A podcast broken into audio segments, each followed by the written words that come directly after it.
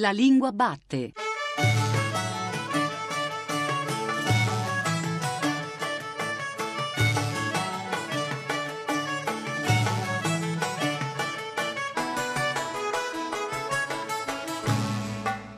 Buongiorno alle ascoltatrici e agli ascoltatori che ci stanno seguendo ora su Radio 3. Io sono Giordano Meacci e questa è La Lingua Batte, la trasmissione che ogni domenica va alla scoperta della lingua italiana. Oggi, domenica 13 gennaio 2019, a più di quattro secoli dalla scoperta galileiana di Ganimede, proveremo a brindare con voi inoltrandoci con curiosa cautela in un secolo di guerre purtroppo fatte e per fortuna però raccontate, di poemi smisurati, di acutezze barocche e di metafore debordanti anni in cui la luce si rinnova e Caravaggio, dal secolo appena trascorso, illumina la passeggiata futura di Don Abbondio sulle stradicciole intorno a quel famosissimo ramo del lago di Como.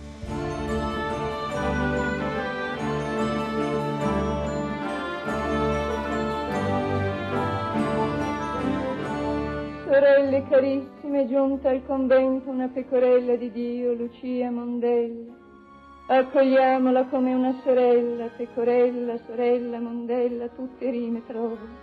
Alle ore 15 di oggi la madre badessa ve la farà conoscere. Alle 16 ci ritireremo per il sacro vespro. Alle 16.30 la consueta frugale merendina. Alle 17 visita i frati del convento e lì chi può si dia da fare.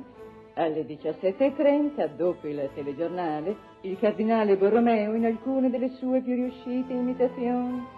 Sorelle, vi ricordo che alle ore 21 di oggi, essendo giorno dispari, verranno i Duran Duran. Non facciamoci riconoscere come al solito.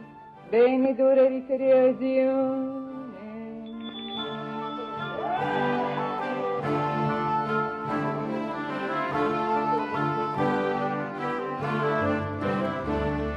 Erano le immortali pagine televisive dei Promessi Sposi riscritti e reinterpretati dal trio Marchesini, Lopez e Solenghi. E per capire quanto i Promessi Sposi, il 600, ricreato da Manzoni, possa essere ricreato e rivisto anche partendo da qualche anno prima o arrivando a qualche anno dopo quella fatidica passeggiata di Don Abbondio il 7 novembre 1628, sono oggi qui con noi Daniela Broggi e Massimiliano Malavasi. Buongiorno Malavasi, buongiorno Broggi. Buongiorno, Buongiorno a tutti, grazie. Daniela Broggi insegna letteratura italiana contemporanea all'Università per Stranieri di Siena. Tra le sue pubblicazioni, oltre a un commento ai Promessi Sposi con Romano Luperini, Il genere proscritto, Manzoni e la scelta del romanzo nel 2005, Altri orizzonti, interventi sul cinema contemporaneo, un libro del 2015, è uscito quest'anno. Per Carocci un romanzo per gli occhi, Manzoni, Caravaggio e la fabbrica del realismo. Massimiliano Malavasi insegna lingua e letteratura italiana all'Università di Banialucca, lungo direttore della Bigli, Bibliografia Generale della Letteratura Italiana, si è occupato nel tempo di storiografia del Seicento, di critica dantesca e di letteratura resistenziale. Nel 2015 per Aracne è uscita la raccolta di saggi per documento e per meraviglia, storia e scrittura nel Seicento italiano. Per oggi partiamo da subito da due ceste per i panni quelle rappresentate nella Natività coi pastori o nella canestra di frutta o canestro o la canestra di frutta del Caravaggio, posseduta, se non mi sbaglio, dal cardinale Borromeo. Beh sì, questi due riferimenti visuali in qualche modo fissano la punteggiatura di questo libro che è uscito da poco più di un mese e che intende sì, allestire un raffronto comparativo tra Manzoni e Caravaggio che si propone di costruire, sperimentare un, un dialogo tra le discipline. E, in questo caso la storia dell'arte, la letteratura e anche i cultural studies, se vogliamo, perché effettivamente i Promessi Sposi è un componimento misto di storia e di invenzione, come lo definisce il suo stesso autore, e quindi è un progetto che nasce come impuro sin dalle sue intenzioni. E, ehm, da questo punto di vista la scrittura di Manzoni spesso recupera, ripete, non necessariamente perché l'ha imitata e l'ha tenuta presente direttamente, ma proprio perché c'è un dialogo, una risonanza tra le discipline. La scrittura dei Promessi Sposi, questo progetto di comporre una narrazione che finalmente porti luce anche nelle esistenze meccaniche di piccolo affare, in qualche modo ricorda anche quello che Caravaggio fa nelle sue tele nel momento in cui fa mettere a tavola, per esempio accanto al Cristo della cena in Emmaus, delle persone con le maniche strappate, con le mani sporche, gente appunto meccanica di piccolo affare. Ma la Vasi, partendo da questo e parlando del Seicento ricreato, trascritto, rivisitato da Manzoni, invece io vorrei da lei un ritratto di quella che è una parte fondamentale del romanziere storico, dello storico romanziere Manzoni, la storiografia del Seicento. Lei, Malavasi, ci può dire cosa succedeva nella storiografia seicentesca, cosa succedeva in tutto quello che andava conservato, per citarla, per documento e per meraviglia? Beh, guardi, tra le carte manzoniane rimaste alla Brera c'è un piccolo appunto, autografo del Manzoni, nel quale Manzoni chiedeva a un antiquario librario milanese di procurargli le storie memorabili di Alessandro Zilioli, che sono appunto il eh, documento da cui viene quella frase che lei ha ripreso perché io l'ho scelta emblematicamente come titolo della raccolta di questi studi. Perché lo fa? Perché Manzoni si rende conto, come tutti gli intellettuali europei a dire il vero, che la produzione storiografica insieme a quella scientifica sono l'ultimo grande bagliore del Rinascimento italiano. Quando ormai la letteratura europea è ben altro, Shakespeare, Cervantes e così via, gli storici italiani sono ancora gli autori di riferimento per la cultura storiografica del tempo. E questo è dovuto a vari fattori, innanzitutto l'aumento dell'alfabetizzazione, e il 600 è anche il momento in cui nascono le gazzette a stampa. C'è un divertente riscontro anche nella poesia comica del tempo, in cui si prendono in giro le persone che la sera si riuniscono in piazza dove qualcuno ha acquistato questa gazzetta e la legge e rende conto degli eventi che stanno accadendo in giro per il mondo e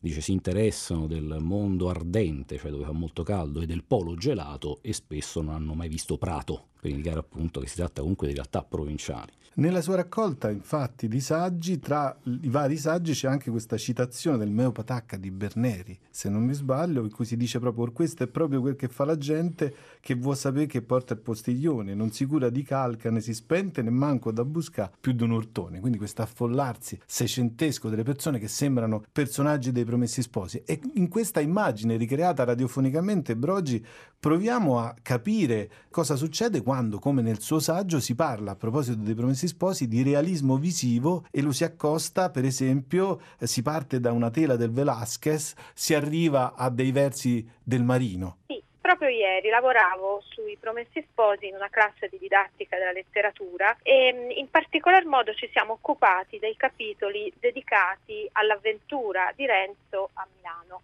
Quella di Renzo è un'esperienza di spaesamento, lui ormai è stato cacciato in definitiva dal paese e arriva in questo luogo che lo stupisce, lo impressiona e che continuamente lo mette di fronte a uno spettacolo che lui non sa decifrare e proprio a causa di questa inesperienza e incomprensione lui si troverà in molti guai. Ora, perché riparto da questo esempio? Perché il titolo che ho scelto per lavorare sui Promessi Sposi in quanto romanzo per gli occhi riguarda almeno due livelli di questioni. La prima è la scelta manzoniana di costruire un pubblico che in buona misura è un pubblico anche analfabeta, che è chiamato, è interpellato a consumare la narrazione anche da un punto di vista visivo e spettatoriale. In secondo luogo, però, contemporaneamente la grandezza di questa scrittura è quella di saperci raccontare e mimare un mondo che effettivamente eh, è abituato a pensare, a comprendere o a non comprendere la realtà sotto forma di immagini piuttosto o ancora prima che sotto forma di parole. Io credo che il Seicento sia un secolo grandioso, importantissimo, perché è un secolo che continuamente attrae eh, gli scrittori, anche di tutte le altre epoche. Se noi andiamo in libreria oggi scopriremo che la maggior parte della produzione romanzesca, in qualche modo chiamata come romance, penso solo a un esempio, la ragazza con l'orecchino di perla, continua ad attingere storie e possibilità narrative e creative proprio dal Seicento. Quindi il Seicento è davvero un gran teatro che vale la pena effettivamente di recuperare una volta per tutte, sottraendolo anche una volta per tutte all'immagine di un secolo degenerato, un secolo buio, eccetera, eccetera. Lasciate,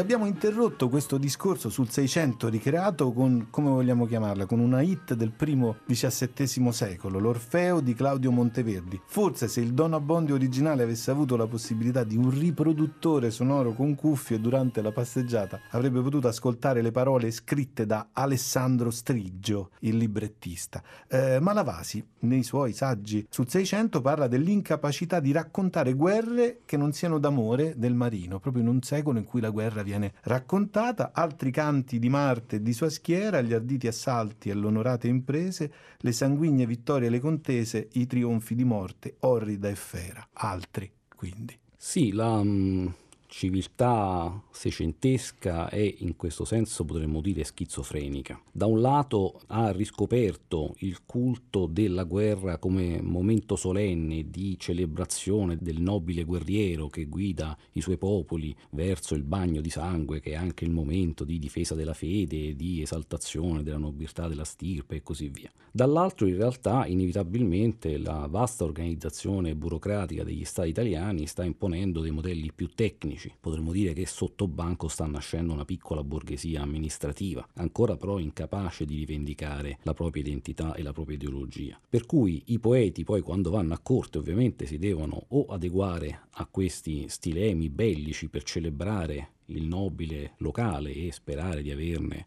ovviamente una ricompensa, oppure, come appunto sceglierà di fare il marino, celebrano in realtà una società di corte fatta di languori, di seduzione, di mm, vezzeggiamenti tra nobildonne e gentiluomini e così via, il tutto idealizzato in genere in chiave mitologica.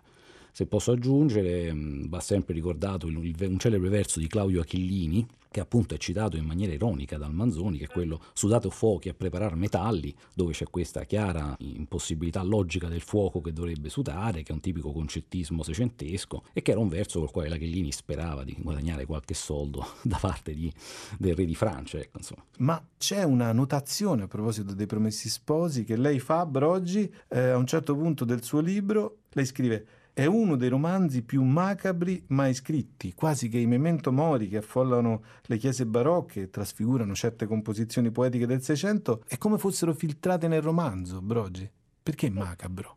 Eh, dunque mi viene in mente subito per risponderle che la versione originaria dell'attacco dell'introduzione che dice l'istoria si può veramente definire una guerra illustre contro il tempo, era l'istoria si può veramente definire una guerra illustre contro la morte quindi il senso della morte, della vanità, è un riferimento continuo della riflessione dell'anonimo ma anche della riflessione della voce del narratore nei promessi sposi perché il punto è proprio quello che diceva Malavasi con un aggettivo che fermo in riporto all'attenzione quando ha detto che il Seicento è una civiltà anche schizofrenica. È veramente così. Se noi volessimo in qualche modo giocare immaginarci quali opere avrebbero potuto trovarsi sul fittizio tavolo dell'anonimo che ha raccontato la storia dei promessi sposi, eh, davvero c'è da strabuzzare gli occhi perché su quel tavolo ci possono essere i sonetti dell'Aquilini, ma avrebbe potuto esserci anche la prima edizione del vocabolario della Crusca, oppure avrebbero potuto esserci le opere di Marino o addirittura il saggiatore di Galileo. Ecco perché dico questo, perché effettivamente il Seicento è eh, gran teatro del mondo anche da questo punto di vista. Il linguaggio dell'anonimo, che è così pomposo, così concettuoso, in realtà proprio nell'introduzione contiene dei concetti che sono di una modernità assoluta, proprio perché eh, l'anonimo si appella a quello che è anche un altro stile argomentativo e retorico del Seicento, vale a dire quello della dissimulazione. E allora la voce narrante dei Promessi Sposi per tutto il corpo del testo ingaggia questa, questa battaglia di distanze, di allontanamenti, ma anche di identificazioni in una lingua barocca, che però appunto è barocca, come avrebbe detto Gadda, per spiegare la propria scrittura nella cognizione del dolore, è una lingua barocca anche perché barocco è il mondo. Eh, a proposito di ingaggiare battaglie di guerre, in un'opera del Preti che lei cita, Malavasi, lei scrive dove appunto la guerra è ricondotta a una miriade di impressioni ricomposte secondo la tecnica del caleidoscopio, armi, sangue, corazze, ferite, a disegnare un mosaico impressionista ispirato a quell'estetica dell'orrore della quale il marino, e qui torniamo anche al rapporto tra pittura, poesia e 5-600, aveva proposto la formulazione in un madrigale per Guido Reni dove scriveva Fabro Gentil, ben sai che ancor tragico caso è caro oggetto e che spesso l'orror va col diletto, l'orrore precorrendo cuori di tenebra di qualche secolo, Malavasi. Beh, chiaramente non c'è quella profondità di introspezione che ci darà la narrativa ottocentesca, proprio perché l'uomo capace di speculare su se stesso in quella maniera si sta formando nel Seicento e poi verrà ereditato dagli scrittori ottocenteschi. Eh, quel tipo di rappresentazione della guerra è appunto strettamente legato a quanto dicevo prima. Si tratta cioè di sfruttare le potenzialità estetiche e poetiche di un evento in sé irrappresentabile e drammatico, del quale la popolazione italiana è terribilmente a conoscenza, almeno nella prima metà del secolo. E la poesia però non riesce a darne una eh, interpretazione critica finisce per darne appunto una valorizzazione estetica e una delle soluzioni è quella appunto dell'estetica dell'orrore, cioè dei cervelli spiaccicati, delle mucche di cadaveri, dei fiumi di sangue.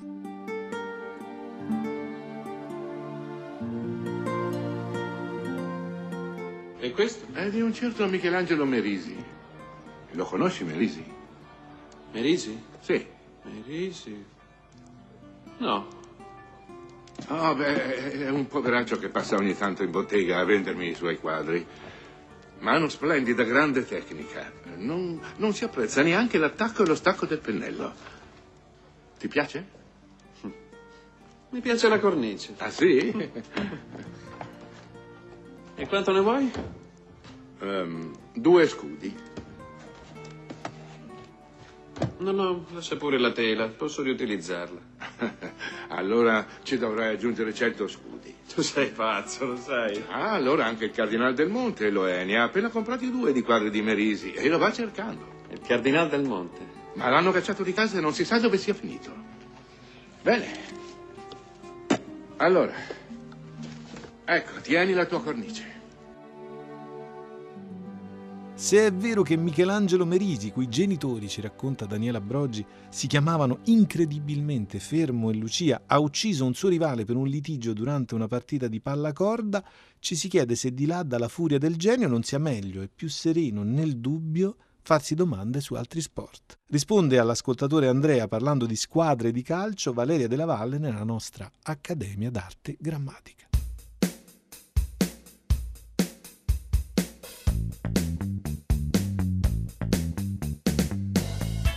Andrea ci chiede perché alcune squadre di calcio sono al maschile, come il Genoa e il Torino, e altre femminili, come la Roma e la Sampdoria. Ora, per capire come stanno le cose, bisogna partire dal genere dei nomi propri di città. Ricordo che nell'italiano attuale, ripeto, nell'italiano attuale, non in quello dei secoli passati, tutti i nomi propri di città, quale che sia la vocale con cui terminano, Messina, Udine, Napoli, Milano, Cefalù, ecco, nomi di città che finiscono tutte con una vocale diversa, sono femminili. Diciamo e scriviamo la bella Milano, l'antica Napoli, la meravigliosa Rosa Palermo e così via. Dei nomi delle squadre di calcio, che tra l'altro normalmente sono preceduti dall'articolo, no? noi eh, diciamo e scriviamo la Roma, il Milan, la Juventus, eccetera. Alcuni sono maschili, altri sono femminili. Per spiegare perché questo succede, si possono solo individuare due linee o tendenze. Abbiamo la possibilità e quindi la linea secondo la quale i nomi delle squadre che ripropongono in forma identica il nome della città, sede della società, sono maschili, proprio per distinguere tra città e squadra.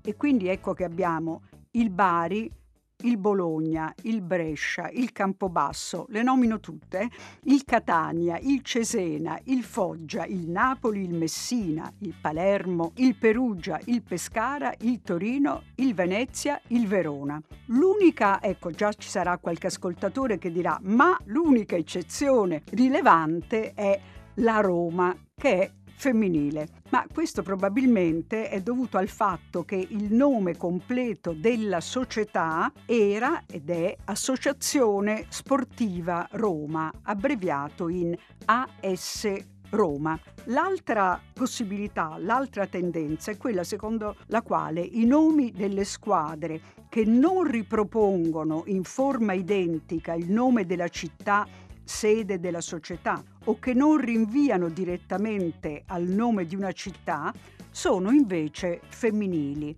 Ecco, anche qui farò un po' l'elenco, no? E ascoltandolo si vedrà che per l'appunto quello che nomino non corrisponde al nome di una città. L'Atalanta, la Casertana, la Fiorentina, l'Inter, la Juventus, la Reggiana, la Regina, la Salernitana, la Sampdoria, l'Udinese, la Ternana, la Triestina. Uniche eccezioni sono il Genoa e il Milan, e queste sono maschili e il cui nome però è comunque molto simile a quello delle città dove hanno sede le squadre, cioè Genova e Milano.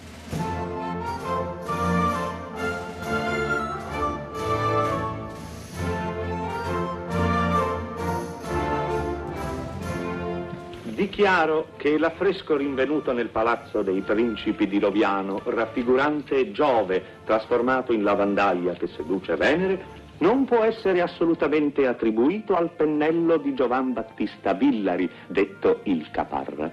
Ma come? Ah, il garage non ha funzionato. Invece è da attribuirsi senza ombra di dubbio a tutt'altra mano, e precisamente alla mano impareggiabile di Michelangelo Merisi, detto il Caravaggio.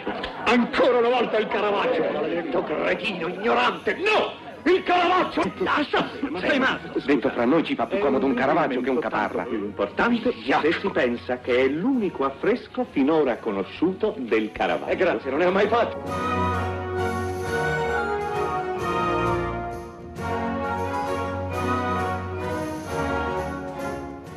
Era Fantasmi a Roma di Antonio Petrangeli, la scena in cui un Vittorio Gasman Caparra viene privato del suo lavoro di fantasma pittore appunto con grande gioia di Marcello Mastroianni. Almeno, e anche qui c'è molto dello sdoppiamento dall'autoritratto di Caravaggio, uno dei Mastroianni del film. E per parlare di Caravaggio e di vita è qui con noi a Vizio di Forma, rubrica peraltro evidentemente in linea con l'ospite di oggi, Tommaso Pincio. Buongiorno Pincio.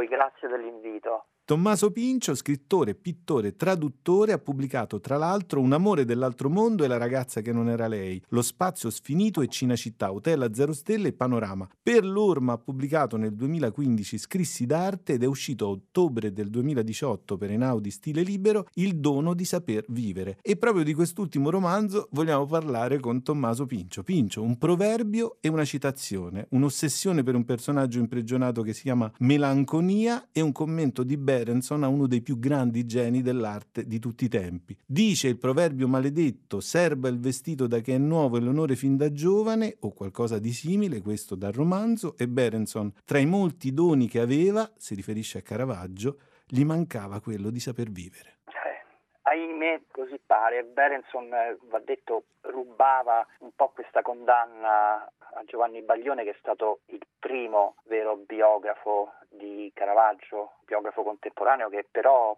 aveva poca simpatia per l'artista avendolo portato in tribunale per un'accusa di diffamazione. E sì, diciamo che attorno a questa frase di Berenson o di Baglione ho costruito un libro che è un po' il mio bilancio di una vita passata, diciamo così, a ridosso dell'arte e soprattutto dei luoghi caravaggeschi in cui ho lavorato per parecchi anni, perché per diversi anni ho lavorato in una galleria di arte contemporanea che si trovava nella strada in cui Caravaggio uccise e praticamente dietro alla strada in cui Caravaggio lavorava al vicolo del Divino Amore dove, dove, ha avuto casa e studio per qualche tempo. In questo romanzo, infatti, lo chiamo romanzo, ma in realtà è difficile definirlo ed è un pregio anche linguistico e stilistico del romanzo stesso. Si passa da un romanzo vero a un autobiografismo falso o viceversa e c'è una parte di romanzo eh, diffratto e una parte invece di racconto testimoniale Pincio, in qualche modo.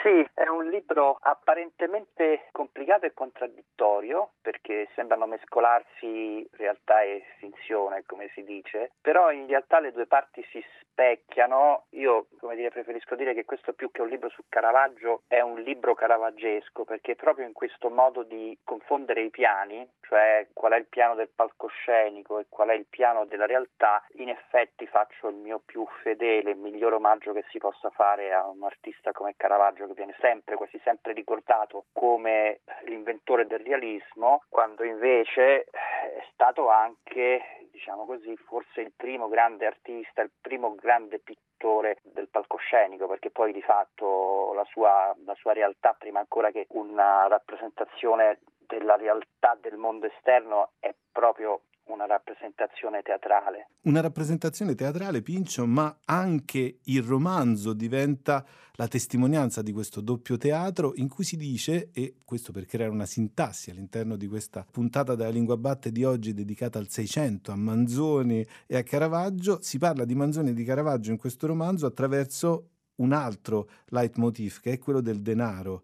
Quando le 100.000 mostravano ancora il volto di Alessandro Manzoni valevano 10 volte tanto. L'inflazione galoppante che avevano patito con Caravaggio non era anch'essa un segno e quindi questa è una battuta che uno dei pers- il personaggio narrante del romanzo Diffratto, lo specchio, dice, però ecco io vorrei segnalarle un'altra cosa che lei ha scritto. Nei miei anni di bambino per la gente comune il massimo del genio non era Merisi ma l'altro Michelangelo, il Buonarroti. In questo passaggio da un Michelangelo all'altro, da Manzoni a Caravaggio, lei racconta di un passaggio tra due epoche diverse. Si parla molto di tempo in questo libro. Assolutamente, è il passaggio che ci ha portato dal vecchio mondo, da un mondo di tipo novecentesco, totalmente analogico, soprattutto per quanto riguarda la fotografia, ma anche per quanto riguarda il rapporto con tantissime altre cose, al mondo in cui viviamo adesso. Può sembrare dire, un paragone, un parallelo, una metafora assurda, ma nel salto dal Michelangelo Buonarroti al Michelangelo Merisi c'è il salto che abbiamo vissuto in qualche decennio che ci ha portato dall'analogico al digitale.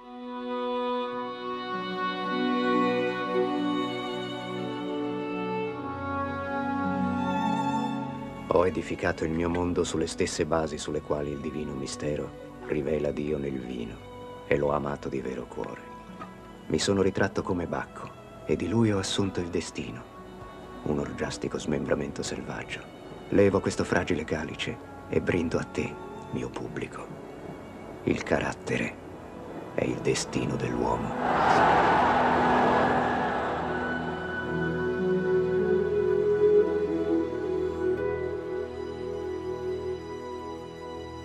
Brindo a te mio pubblico, il carattere e il destino dell'uomo. Era la versione italiana del Caravaggio di Derek Jarman. Il destino, Pincio, una parola che ha un valore eh, notevole in questo libro, in questo romanzo vero, finta autobiografia, si diceva diffrazione narrativa che è il dono di saper vivere. Il destino che parola complicata, che parola paurosa. Sicuramente quando ripercorriamo la biografia di Caravaggio, la parola destino è una di quelle che viene subito alla mente perché Caravaggio ha avuto tanti destini, ha avuto un destino di fama in vita o per una parte della sua vita e poi un destino che l'ha portato a morire male, ha passato poi diciamo così due secoli di oblio in cui il suo nome è stato quasi dimenticato, comunque non ricordato per quello che è, poi dopo ha avuto nel Novecento una rinascita straordinaria incontrando l'amore non soltanto degli studiosi ma anche delle masse, quindi come dire una persona che ha vissuto tante vite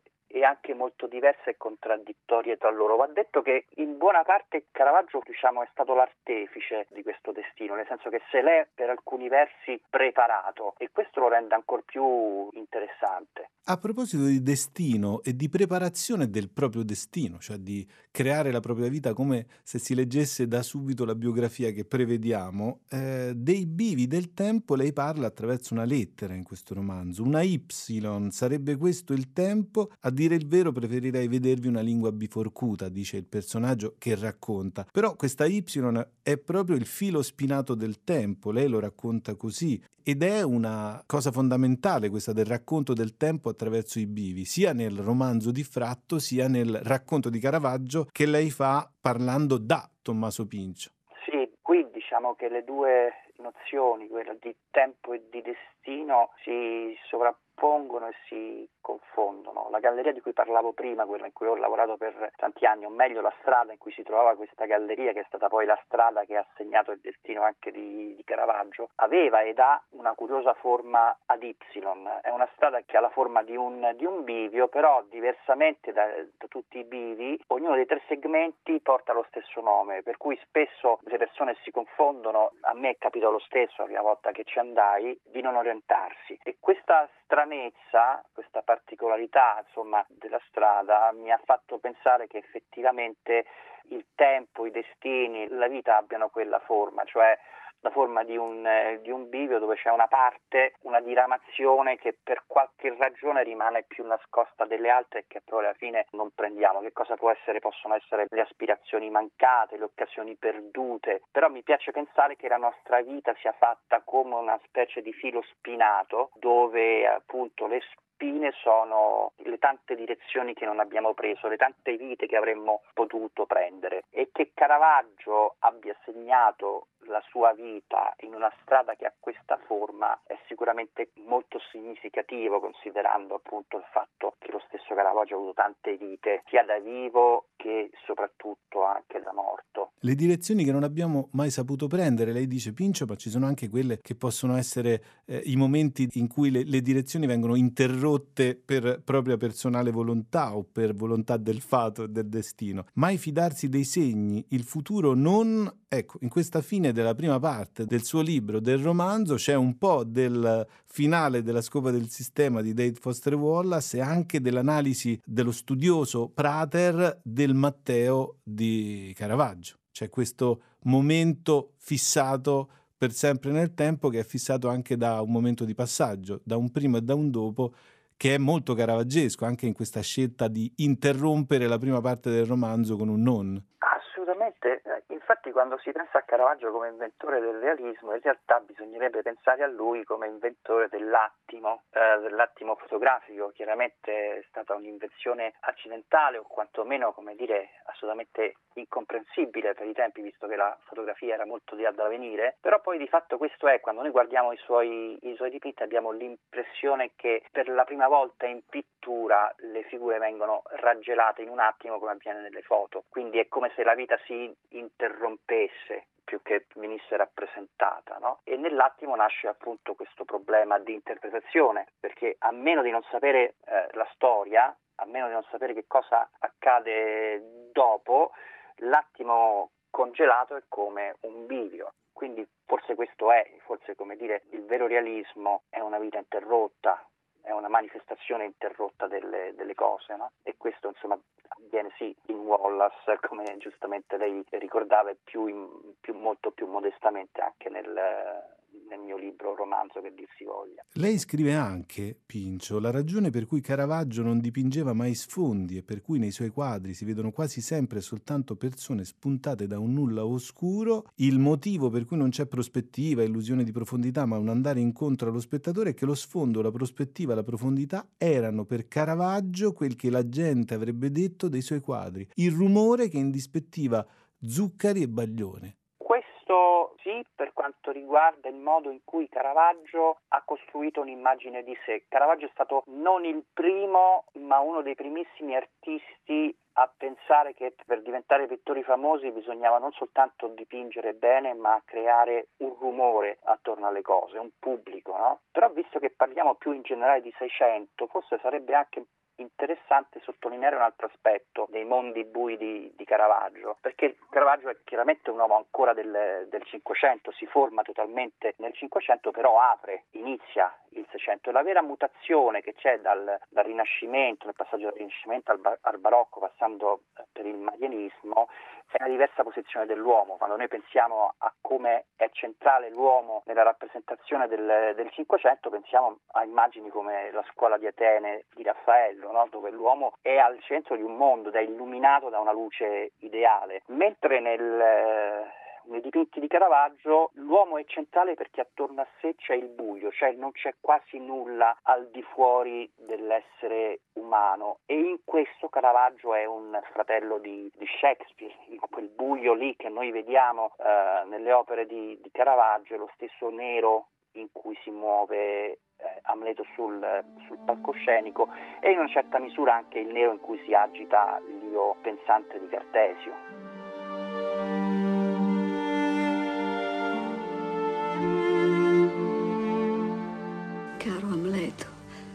Lascia questo tuo umore tetro e fa che il tuo occhio guardi al re come a un amico. Non cercare in eterno con le palpebre abbassate il tuo nobile padre nella polvere. Sai che è una legge comune. Ciò che vive deve morire e passare dalla natura all'eternità. Già, mia signora, è legge comune. Se è normale, perché ti sembra così eccezionale? Sembra, mia signora? No, lo è. Io non conosco il sembra. Non è solo il mio mantello nero, cara madre. Non gli abituali vestiti del lutto severo. Non le vorticose raffiche di sospiri forzati, no, non i copiosi fiumi di lacrime. Non l'aspetto disfatto del mio viso unito a tutte le forme, i modi, i tempi della sofferenza che mi definiscono. Queste cose, sì, che sembrano, poiché sono azioni che un uomo può recitare. Ma io ho dentro qualcosa che oltrepassa lo spettacolo. Questi sono solo i drappeggi e le vesti del dolore.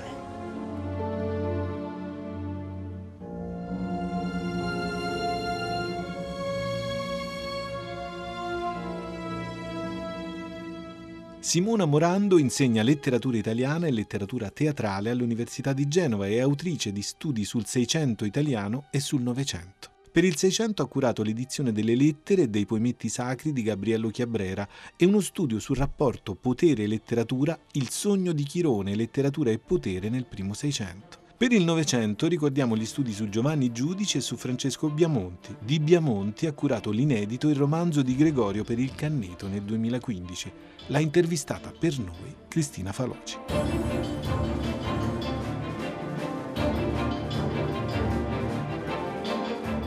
Simona Morando è appena uscita per eh, Carocci una grande opera dedicata al genere del romanzo in Italia. Il suo saggio in particolare si intitola Una storia minore del romanzo in Italia, il Seicento. Ma quali sono i motivi di interesse di questo genere in un'epoca in cui si andava proprio formando? Ma dunque il saggio è una panoramica sostanzialmente sul romanzo barocco. Devo dire che ho cercato di mettere in rilievo invece gli elementi innovativi, non minoritari del romanzo in prosa, che è di fatto uno dei generi nuovi di questo secolo spesso bistrattato, cioè il Seicento, che per quel che riguarda la nostra letteratura ha cercato di rimescolare un po' le carte del gioco letterario, ha inventato l'opera in musica, il trattato scientifico, classico, la poesia eroicomica, ha cercato di stabilire un nesso molto forte fra la discussione delle verità e anche il piacere del testo. Questo l'ha fatto cercando un pubblico di lettori nuovo, anche adottando una lingua letteraria nuova. Quali sono le premesse, quali possiamo considerare gli antecedenti italiani e stranieri del romanzo del Seicento? C'è una lunga preparazione che passa appunto attraverso la grande stagione dei poemi in ottave del 4-500 e attraverso poi la, la dissoluzione di questa tradizione. Ci sono anche poi radici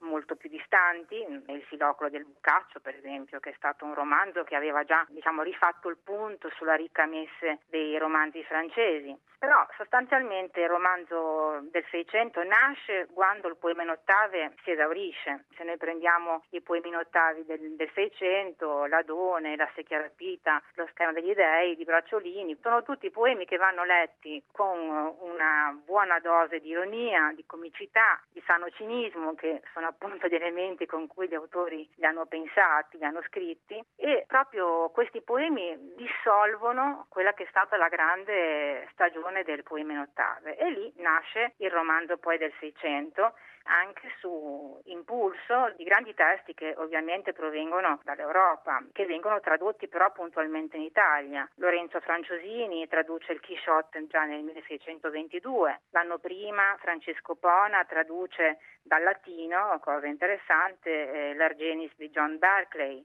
Nel 1936 viene tradotto La Strade di Durfé e eh, nel 1927 i romanzi di Jean-Pierre Camus, tutti modelli che danno un impulso al romanzo del Seicento, anche se in Italia il romanzo in realtà trova già all'interno della sua tradizione letteraria gli elementi da cui partire. In che senso Morando allora a suo avviso non si può parlare di ritardo del romanzo italiano del Seicento rispetto a questi modelli europei, ma piuttosto eh, di uno stato di minorità in cui anche dopo la riscoperta degli studi novecenteschi questo filone eh, del Seicento viene tuttora tenuto. Per quali ragioni secondo lei?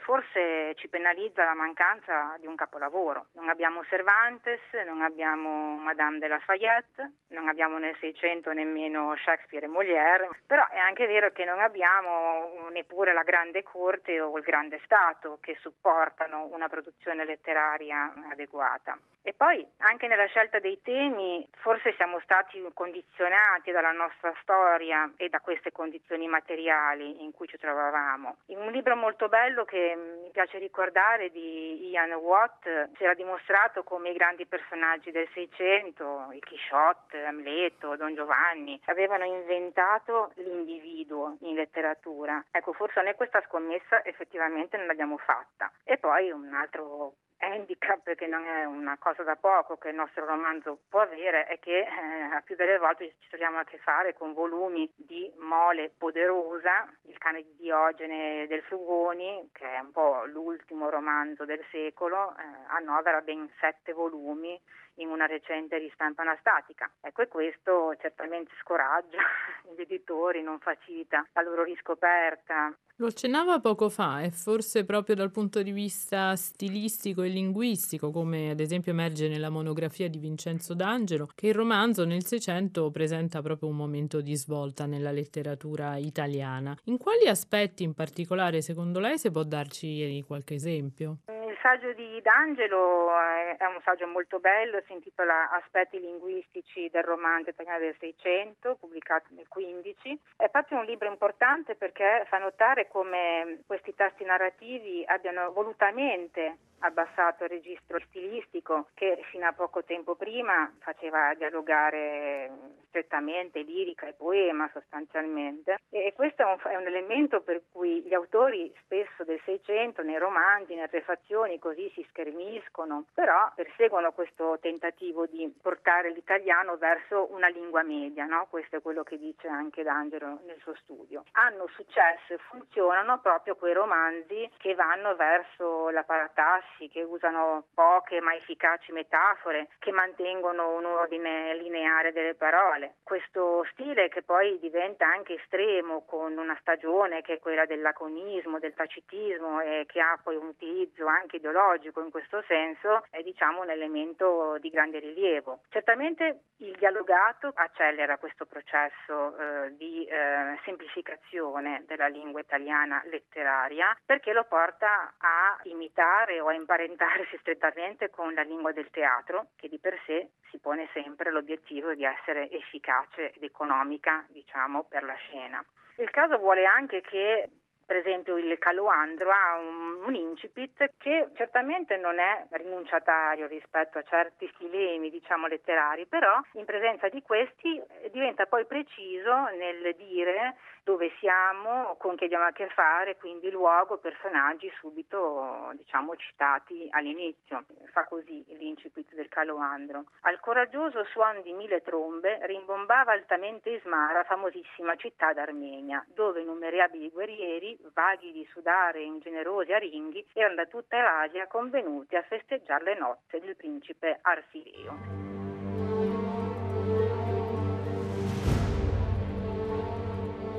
Ho individuato due o tre volumi che meritano un'attenzione speciale. Questo Persiles, per esempio, è importante. Io me lo terrei stretto, non si deprezzerà mai. È un buon investimento. Di valore? Di grande valore. Riguardo a questa ipermortomachia di Polifilo, di colonna Venezia 1545. Mm, Sono certo di trovarvi un acquirente, ma non darei via il resto a meno di 500.000 dollari. In nessuna circostanza. Incidentalmente, questa edizione in quattro volumi del Don Quixote è gradevole, ma non di particolare valore. Ora potrei mm, liberarvene um, subito. Ah, e, e quanto aveva in mente? Mm, non potrei andare oltre i 4.000, 4.200 al massimo. Oh, bene.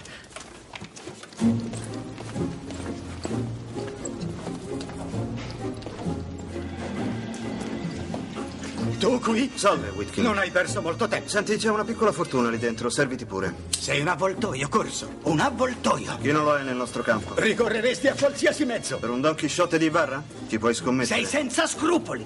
Spacciato e senza scrupoli. Buona caccia.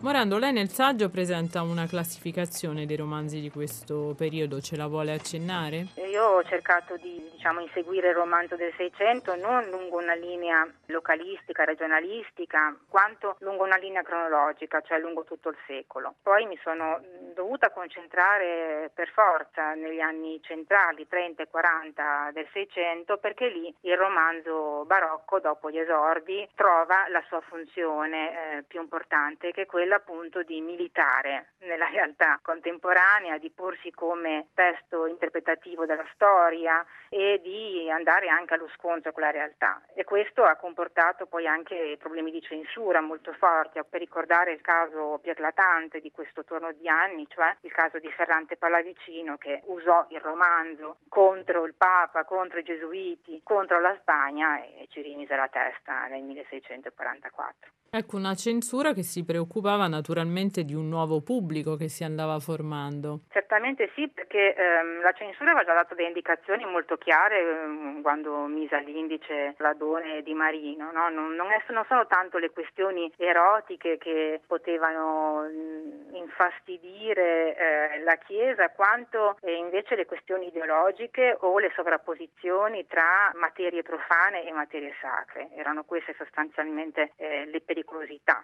ecco, della letteratura. Di questo gli autori del Seicento effettivamente poi insomma, hanno tenuto conto per quel che riguarda il romanzo barocco, tranne Ferrante Palavicino appunto, ma gli altri hanno tenuto conto proprio perché hanno cercato un pubblico molto ampio. Il romanzo barocco è eh, un testo eh, che cerca il mercato e siamo in presenza di un fenomeno molto esteso, abbiamo 100 autori, 200 titoli, 700 edizioni no, in circa 50 anni, quindi si parla di un fenomeno poderoso che guarda certamente a un pubblico aristocratico, colto e borghese, educato, non tanto alle fasce basse del pubblico. Ecco, resta comunque un genere che viene fruito dalle classi alte. Simona Morando, un genere che aveva un pubblico anche all'estero, in alcuni casi lei parla di veri bestseller che appunto ebbero tantissime traduzioni. Che cosa poteva catturare di queste storie presso un pubblico straniero? Effettivamente i grandi primi grandi romanzi seicenteschi italiani vengono tradotti sia in Francia che in Germania, in Inghilterra. La classe sociale sostanzialmente che legge il romanzo è la stessa a livello europeo e scatta proprio anche un meccanismo interessante dal punto di vista sociologico tra il fruitore, il lettore dei romanzi e questo mondo spesso di evasione, spesso cavalleresco ancora, eh, che i grandi romanzi del Seicento presentano, cioè una, una sorta di eh, rispecchiamento nostalgico perché là nel romanzo si possono trovare quei valori cavallereschi, eroici, militari che la classe aristocratica italiana, soprattutto europea, che ha perduto, una funzione sostanzialmente che ha perduto sul piano storico. Non mancano anche le riflessioni teoriche sul genere romanzo nel corso del secolo. Ecco, su che cosa si dibatteva principalmente? La riflessione teorica, come sempre nel Seicento, sulle cose letterarie arriva un po' dopo il fenomeno. C'è stata una riflessione, diciamo, in corso d'opera rispetto al, al romanzo. Interessante vedere come Francesco Pona, già negli anni 20, discutesse intorno al romanzo e alle regole d'Aristotele, decidendo, eh, una volta per tutte che il romanzo non aveva nulla a che fare con le regole che tanto avevano spinto Tasso no? a interrogarsi anni prima sul verosimile, sull'unità, sull'unità della favola, eccetera. Temi che tornano, però c'è una bella refazione che viene scritta da Manzini al suo romanzo Il Cretideo nel 1937, in cui il romanzo viene definito la più stupenda e gloriosa macchina che fabbrichi l'ingegno, no? proprio a, a, ribadire che questo è un, è un genere, è un letterario che deve nascere sotto il segno della libertà inventiva soprattutto. Poi certo arriveranno le grandi discussioni di Mascardi sul rapporto fra storia, morale, eh, invenzione, finzione e allora lì si aprirà un'altra partita sul piano pratico del romanzo, cioè il romanzo che appunto guarda anche alla storiografia. Morando, credo che troveremo la risposta anche nei volumi di questa grande opera, il romanzo sì. in Italia di Carocci, però vorrei chiudere appunto eh, chiedendo a lei che impatto ha poi il romanzo cosiddetto minore del Seicento sulla produzione successiva. Eh, la fortuna del romanzo è, del Seicento è carsica, diciamo così, mm, lo si condanna molto, soprattutto dal Settecento in poi, però sostanzialmente lo si legge, perché appunto abbiamo edizioni che arrivano fino all'Ottocento. Il Settecento eredita molto di questo romanzo barocco, continua soprattutto nel dialogo narrativa-teatro, che è uno degli elementi più importanti, sul tema del viaggio e poi ovviamente abbiamo il grande caso di Manzoni. E allora qui i nomi che vanno fatti, eh, intanto è uno, quello di Gadda, no? chiaramente manzoniano fedelissimo, però anche quello di Sciascia vorrei fare. Sciascia in particolare riattiva felicemente velocemente e eh, anche amaramente eh, il romanzo come pamphlet sulla storia attuale e come metafora dell'oggi, no? con una modalità che io devo dire non trovo così dissimile da quelle inventate negli anni 30 e 40 del Seicento.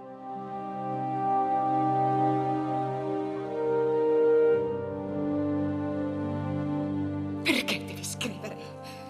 Perché devi continuare a umiliare così la mia famiglia? Le voci, Anne. Le voci non riesco a fermarle, mi assalgono. Mentre dormo, mentre veglio, mentre mangio, mentre passeggio. Le dolci brame di una vergine, le travolgenti ambizioni di un cortigiano, gli infernali disegni di un assassino, le pietose suppliche delle sue vittime. Solo quando metto le loro parole, le loro voci sulla pergamena, si allontanano liberate. Solo allora la mia mente si placa. In pace.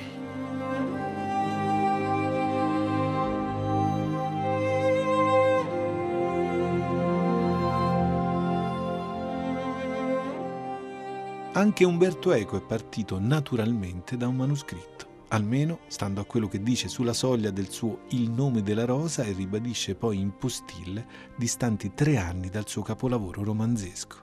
Dario Fo e Enzo Iannacci, presi da una frenesia compositiva in cerca di legittimazione giullariesca e per crearsi di nuovo, naturalmente, una filologia segreta che fosse però fondata sull'autorità senile di un qualche gesto artistico in grado di sfidare il tempo, millantavano come riesumate fortuitamente dal passato musiche e testi popolari composti da loro stessi. Howard Phillips Lovecraft ha fondato e sostenuto, racconto per racconto, visione per visione, un'intera genealogia di incubi innominabili affidandola all'oscurità araldica di un libro impossibile, il Necronomicon, un libro in realtà mai scritto fuori dal tempo e dagli universi preparati per lui nei dintorni di Providence. Prima di Eco e di Lovecraft, di Foe e di Iannacci, addirittura incipit preliminare o proprologo per saccheggiare una definizione bruniana e uno stile che dalle grazie del secondo Cinquecento edifica e prefigura tutto il Seicento che quello stesso stile avrebbe seguito senza proseguirlo, antefatto stilistico o preincipit di quel ramo del lago di Como che è insieme a Nel mezzo del cammin di nostra vita l'inizio più noto e celebrato della letteratura italiana, l'introduzione dell'anonimo seicentesco posta in calce all'esordio dei promessi sposi. Prima di lui, lontano nel tempo, il falso rimando a Turpino a opera del Boiardo e dell'Ariosto, per esempio, o più o meno contemporanei del manoscrivente manzoniano, il Walter Scott del Monastero, il cuoco del Platone in Italia. Poi il legame affettivo con le avventure di Saffo, poetessa di Mitilene, date alle stampe da Alessandro Verri nel 1780, immaginate tradotte da un manoscritto greco della scuola di Senofonte. Ma di là dalla cronologia, la primazia romanzesca che è padre e madre insieme dell'invenzione manzoniana è quello storico, lo leggiamo così come lo scrivono, Cide Amete Benengeli, che per tramite ariostesco e naturalmente cavalleresco va da sé, tanto tira le redini di Ronzinante quanto tiene a bada le scalmane dell'asino di Sancio Panza nel Don Chisciotte di Cervantes. Così per l'anonimo manzoniano, ritardatamente in medias res, assecondando una prassi stilistica che lo contiene e lo esaspera, L'istoria si può veramente definire una guerra illustre contro il tempo, perché togliendoli di mano gli anni suoi prigionieri, anzi già fatti cadaveri, ma è la grafia cadaveri a restare impressa nella memoria scolastica che ci accompagna da poco meno di due secoli, li richiama in vita, li passa in rassegna e li schiera di nuovo in battaglia, con una terna che replica l'eco di una voce, riecheggia poi il fruscio delle stoffe e dei cavalli e infine stabilisce un ritmo e un tempo alle schermaglie guerresche con il tempo stesso e con tutti gli inganni che ci prepara. E se per Cervantes, come nota tra l'altro Piero Nardi, la storia emula del tempo, per l'anonimo manzoniano, e chissà poi se non sarebbe forse il caso di cominciare a ribattezzarlo Manzoni anonimato quando si tenta una qualche analisi linguistica, la storia deflagra in una cozzaglia di schermaglie destinate inevitabilmente alla sconfitta dell'eternità sulla pur illustre, sempre illustre comunque, natura umana, che di tempo è poi una definizione calzante, a pensarci bene. Del resto, cosa ci attrae sempre in questo corsivo proemiale che ci insegue coi suoi tratti linguistici ricreati definitivi dal 1840 in poi? Scolpito sulla carta corsiva della sua stessa finzione di azioni e operazioni, almeno confidando negli occhi con il lunga finale, intermezzi di imprese virtuose e bontà angeliche e inferno d'atti tenebrosi. C'è qualcosa che ci esalta davvero da subito, inducendo uno stordimento percettivo che crea naturalmente un legame tra la forma dell'introduzione e il racconto, ovvero sia relazione di questi fatti memorabili che capitorno a gente meccanica e di piccolo affare. C'è insomma un paradosso riscrittivo che è poi quello che fa recitare a una contadina del Seicento un memorabile Addio monti sorgenti dall'acqua in fiorentino dell'Ottocento e intanto fonda una grammatica per il tempo a venire. È la forma linguistica che ci affascina e ci meraviglia sempre, in questa introduzione straniante, in questo dilavato e graffiato autografo che ci parla retrodatandosi di due secoli e un po' precisamente compiutamente. E mentre indica semplicemente che la lingua italiana non solo c'è ma si muove al tempo stesso proprio fidando in una voce che sia altra e diversa da quella scelta inventata trovata dall'autore che si sdoppia ma che cos'è poi la grande letteratura se non la forma capace di inventare voci che restino? E attraverso queste stesse voci dare vita e realtà ai personaggi che trova scrivendo? Ecco fonda e ratifica una mimesi inventiva, appunto che guarda al passato, alla grazia guascona del falsario ostentato che però scova filologicamente l'inganno della donazione di Costantino e intanto vede prima un futuro che passa per la finzione delle lingue restituite e si incarna nello cavalcone, nella fila longobarda e nel bizantinismo del sangue prezioso e malato mischiato a se stesso dell'armata Brancaleone di Monicelli con questo inizio travagliato, con questi tentativi di decifrare uno scarabocchio, Manzoni regala a se stesso e al suo romanzo una figura che s'apparenta alla donna bisodia filtrata dal paternoster e ai personaggi, maiuscola iniziale, in lunga finale in questo caso, ma si può dire a tutti i personaggi di finzione di cui fatichiamo a immaginare l'irrealtà. Sherlock Holmes o Socrate comunque, e in letteratura sia chiaro, non abbiamo sempre troppo poca carta per immaginare vite troppo passate, soprattutto quando le vite trascorse hanno una splendida voce. E così, un anonimo dozzinale, sguaiato, scorretto, saturo di idiotismi lombardi a iosa, frasi della lingua adoperate a sproposito, grammatica arbitraria, periodi sgangherati, sì, ma per finta. Di quanti autori si può vantare un'uguale consapevolezza nell'inventarsi il mondo che raccontano? E qui basta. Mica davvero vorremmo renderci così ridicoli da scrivere pagine e pagine per giustificare lo stile di un altro.